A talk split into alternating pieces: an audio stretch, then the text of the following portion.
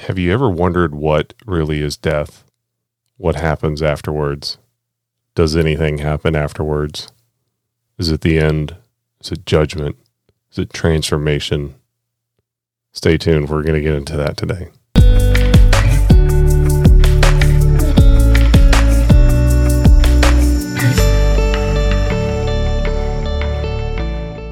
Slava Isusu Christu, glory to Jesus Christ. This is your host, Christopher, with the Ukrainian Fire Chaplain Show. If you haven't already, check out our website, www.theufcshow.com. Learn a little bit more about us, some of the platforms that we're on, and ways that you could support us if you were interested. So, what are we going to get into? What is the, the title? I think one of the things that I want to focus on today is the question what is death? And as I prefaced earlier, the question, what is death, is going to be answered by me from a Eastern Catholic perspective, from a Catholic's perspective in general. It um, it's not something that you may agree with. I want you to try to step aside from that for just a second. Hear me out. I'm going to treat it a little bit from a academic perspective, from some of the simple teachings of the church. And I also want to try to paraphrase it and break it down into some layman's language. So, what is death? That's a great question. Generally speaking, in in academic terms, death is regarded as the separation of the soul from the body. So the first question somebody's going to have is what the heck is this soul thing? Is it a ghost in the machine, which is very popular explanation, uh, although slightly mistaken, I believe. Uh, but these are awesome questions of philosophy that I want to develop more in the future, even if not in this episode. So, if we um, if we take a second look at this issue, at this question, and we look at a modern person walking down the street in a major metro area. They have very little conception of philosophy, literature, poetry, of the great theory or the great ideas of Western civilization. And I wanted to explain to him this whole separation of the soul from the body. How would I do that? I would basically say the soul is the animating principle of a living thing. The word soul itself comes from the Latin word anima, and we get the word animate from it or animal from it. The point is that there's a self driving principle within it. Robots uh, don't have self driving principles.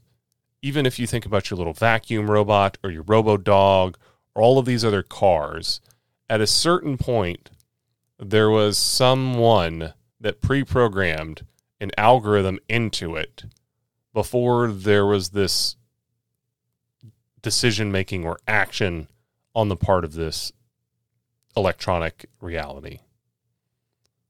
This is the the big quest over the question of AI, and I think it's why AI may may never find existence, and that is you you have to have a soul, you have to have a a spiritual, a immaterial, animating principle that's in a certain sense self moving. So I want you to take a second and do a, uh, a, a, philosophical exercise with me. Try this. Um, if you're driving, maybe you need to be careful. If you're sitting in your house or going out for a walk or you're taking a look at a, a rock in your front yard or picking them up like my kids, you know, if if you're in your house, I want you to take a look at your child's Paw Patrol toy or something like that. These things don't have a principle within them to self move. Any rock, any Paw Patrol toy, has to have an outside agent to cause the thing to move. Someone's going to say, well, there's earthquakes, there's wind. Okay, I get it. But we're talking about that being an outside force, an outside agent. I'm not talking about secret government agent um, or James Bond with his self driving Aston Martin. See, the cars have souls, they're self driving. That's not what I'm talking about. What I'm getting at is these inanimate objects lack this principle of animation, they don't have a soul. Self animation is found in things like trees, dogs, lizards, the neighborhood deer that like to perpetually destroy everything outside my house, even the deer proof plants that we put out there. Those things have this principle within them that causes them to be self moved, and that's why they're called living. It's not like a remote control car or an alarm clock. So the soul is also considered the form of the body. And this is very technical language, and I don't want to get too deep here. But basically, it's the blueprint, so to speak, of living things. It is the principle of order, not just the principle of movement, but the principle of order. It's the principle of how the body itself is ordered.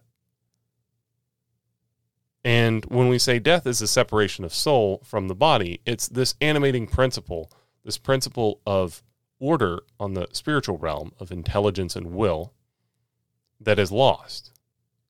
Now, we can get into arguments of the immortality or rationality of the soul, um, addressing that famous kids movie I loved growing up, you know, whether all dogs go to heaven.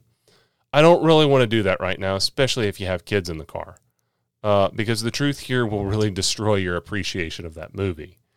Dogs don't go to heaven. Why don't they go to heaven?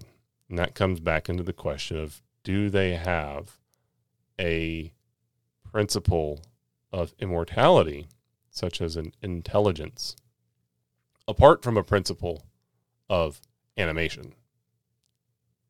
Now, there's a couple quotes, and this has been very academic, and I don't want to get any more. Uh, there's a couple of beautiful biblical quotes from the Catechism, or basically the explanation of the Christian faith from the Catholic Church's perspective.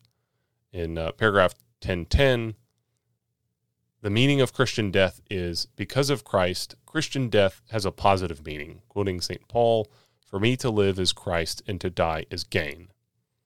Another quote from Paul Second letter to Timothy The saying is sure, if we have died with him, we will live with him.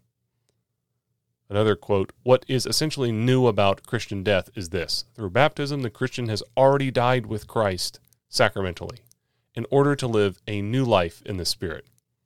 And if we have died in Christ's friendship, grace, physical death completes this initiation death with Christ. And therefore, our physical death completes our incorporation of Him into his redeeming act on Calvary.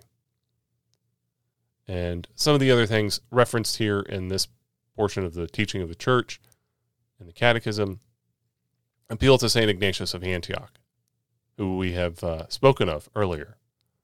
And it's, it's beautiful. He gives this one quote on I am on the point of giving birth which I think he is referencing the the yearning of creation that Paul may have been talking about for the for the fulfillment and the glory and the, the redemption of creation. There's there's other quotes here in paragraph 1011 about uh, our desire is not to to forfeit life, but to be with Christ. Our, our desire is to be somewhere where we find ultimate fulfillment. How many of you can relate to that? Your experiences, particularly at work, if it's kind of a drudge or, or just a job or just a paycheck, particularly when you're in and after high school or during cutbacks and you have to find something to pay the bills even when you're later in life. You just you're biding your time there. Your real heart is elsewhere. That's that's another way of thinking about it. One uh, other way of explaining this from our Eastern tradition is this great quote from our liturgy.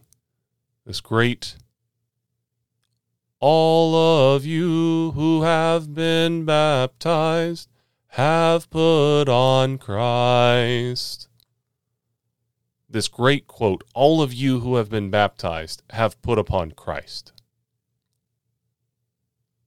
Now, some might say this is funky Orthodox Catholic worship stuff. However, that hymn from our Eastern liturgy is straight out of St. Paul's epistle to the Romans in chapter 6. And I, I recommend you guys looking into that. There is a, a couple of beautiful, profound quotes in the Eastern hymnody here, particularly in the hymns on Christian initiation, when a person is baptized and brought into the church and into Christ. A couple of other teachings on what is death. Death is the end of man's earthly pilgrimage. It is when our sojourning has ended and we have arrived at our destination. Now, Hebrews 9:27 would suggest it's appointed for men to die once. And I want to come back to what we've talked about earlier with my friend Mike and the question of the fear of death. And I want to ask some questions. We know St. Paul says that we should take heed lest you fall. But the Christian orientation should not be a negative one in the absolute sense. We should not let our consideration of death lead us to being scared, lead us to being frozen. But it should lead us to a graceful response to the one who is ultimately challenging us in how we live our lives. So let's ask a couple of questions and answer them. What is death? I think I've covered that pretty well academically. Two, should the Christian be afraid of death? In a very real sense, I do not think Christians should be afraid of death, even if we have a, a, a an inclination against it. I think if we are living up to the standard by which we know we're going to be judged, we should have no fear. Three, can a Christian long for death? I think in certain senses, the Christian can long for death. But I want to ask you this Was Judas a Christian? Yes. Did Judas long for death? Yes. Can we long for death the way Judas did? No. We cannot be led to despair. We cannot seize power from the one who has made us and has a will for our life. And in that sense, we cannot long for death to become a God in that sense, to be the master of our own destiny, as the world likes to promise us. We have to be careful about the motives of longing for death. And early on, the church was very cautious, even in the catacombs, to put a stern warning against Christians seeking martyrdom because of the likelihood of it being a vain attempt and us falling and denying Christ under the temptations.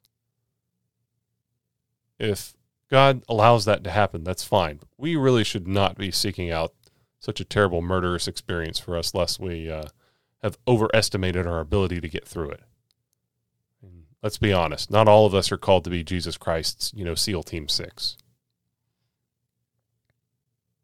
Four, is there anything missing? I think we covered uh, the issue of death and how it forces us to look at ourselves. And there's a, a great quote from Francis of Assisi's Canticle to the Creatures. Every action of yours, every thought should be those of one who expects to die before the day is done. Death would have no great terror for you if you have a quiet conscience. Why not keep clear of sin instead of running away from death? If you're not fit to die today, it is unlikely you will be fit tomorrow. And he goes on to give this praise of God. And I think it's a great quote. And why should we put off till tomorrow what we can do today? What if that great day is today? Think about those people in the Twin Towers. Think about Mike. Think about yourself. Think about my son. How many people never knew the day they were going to be challenged or faced with that reality. If I can recognize that's a good possibility, that I really have very little control over that, I should probably start preparing for it. Don't we all make fun of the people who sing a hurricane? Well, we know it'll be here in two weeks. Well, we know it'll be here in a week. We know it'll be here in two days. We know it'll be here tomorrow. Still haven't done any preparations for it. Or generally, people living in Florida. Hello. I mean, you're you're living basically on a great sandbar. So if we have the opportunity to prepare for ourselves for this, we should. Question five Is there any answer about the mystery of death that can satisfy us? I think we have gotten a little bit closer to answering that question. Ultimately, you, the listeners, are going to have to really get into this question for yourself. There are things here that are not really going to be able to be resolved because I just can't put it on the table for you, as I did in the last episode in the reference to the rabbi. The question is something you're really going to have to take in reflection, maybe even prayer, in your interaction with others. You are going to have to seek this answer out. What I have is a gift that I've received, and it's things that I've discovered. But it's not something I can just send you an email or a flash drive to you and then you have it. This is a journey, and we each have to make this not only together, but we have to make this ourselves. It, it is an intimately personal question and an intimately personal journey and no one else can make it for us. Six, what um, what about our focus and response to death? I think we've I think we've talked about that, and the real question is we we have to be willing to look at ourselves. There are so many great challenges. I think the great sadness is when we've lost that curiosity if you remember, I talked about earlier episode where there's no such thing, or very rarely such a thing as monocausal thinking. And we should not be, in the negative sense, in the popular sense, dogmaticians, where we just take something and ram it home, and we lose all perspective of that. Even our Lord, in revealing himself to us, didn't do it on his own terms. Absolutely. He explained it to it in our words, at least as far as that would get us to making that, that great leap of faith. There are so many amazingly intense challenges to this great question of what is death. And I hope I've introduced you to a few of them. I didn't want to be overly academic we can get into the great questions of what does the Christian believer supposed to hold about death, what happens, judgment, heaven and hell. There's great treaties on that. But I want to start with that, that first question of where do we see ourselves going? What is our one, three, five, ten year plan? To use business language or personal development language. Where are we going? We're at a station. There is a whole bunch of trains lined up in front of us. Are we looking at where they're ending up before we hop on one? This is your host, Christopher. If you like today's episode, give us a thumbs up and subscribe. Also, click the bell for notifications on future content. If you haven't already, check out our website, theufcshow.com, ways that you can support us and find us on other platforms. Until next time.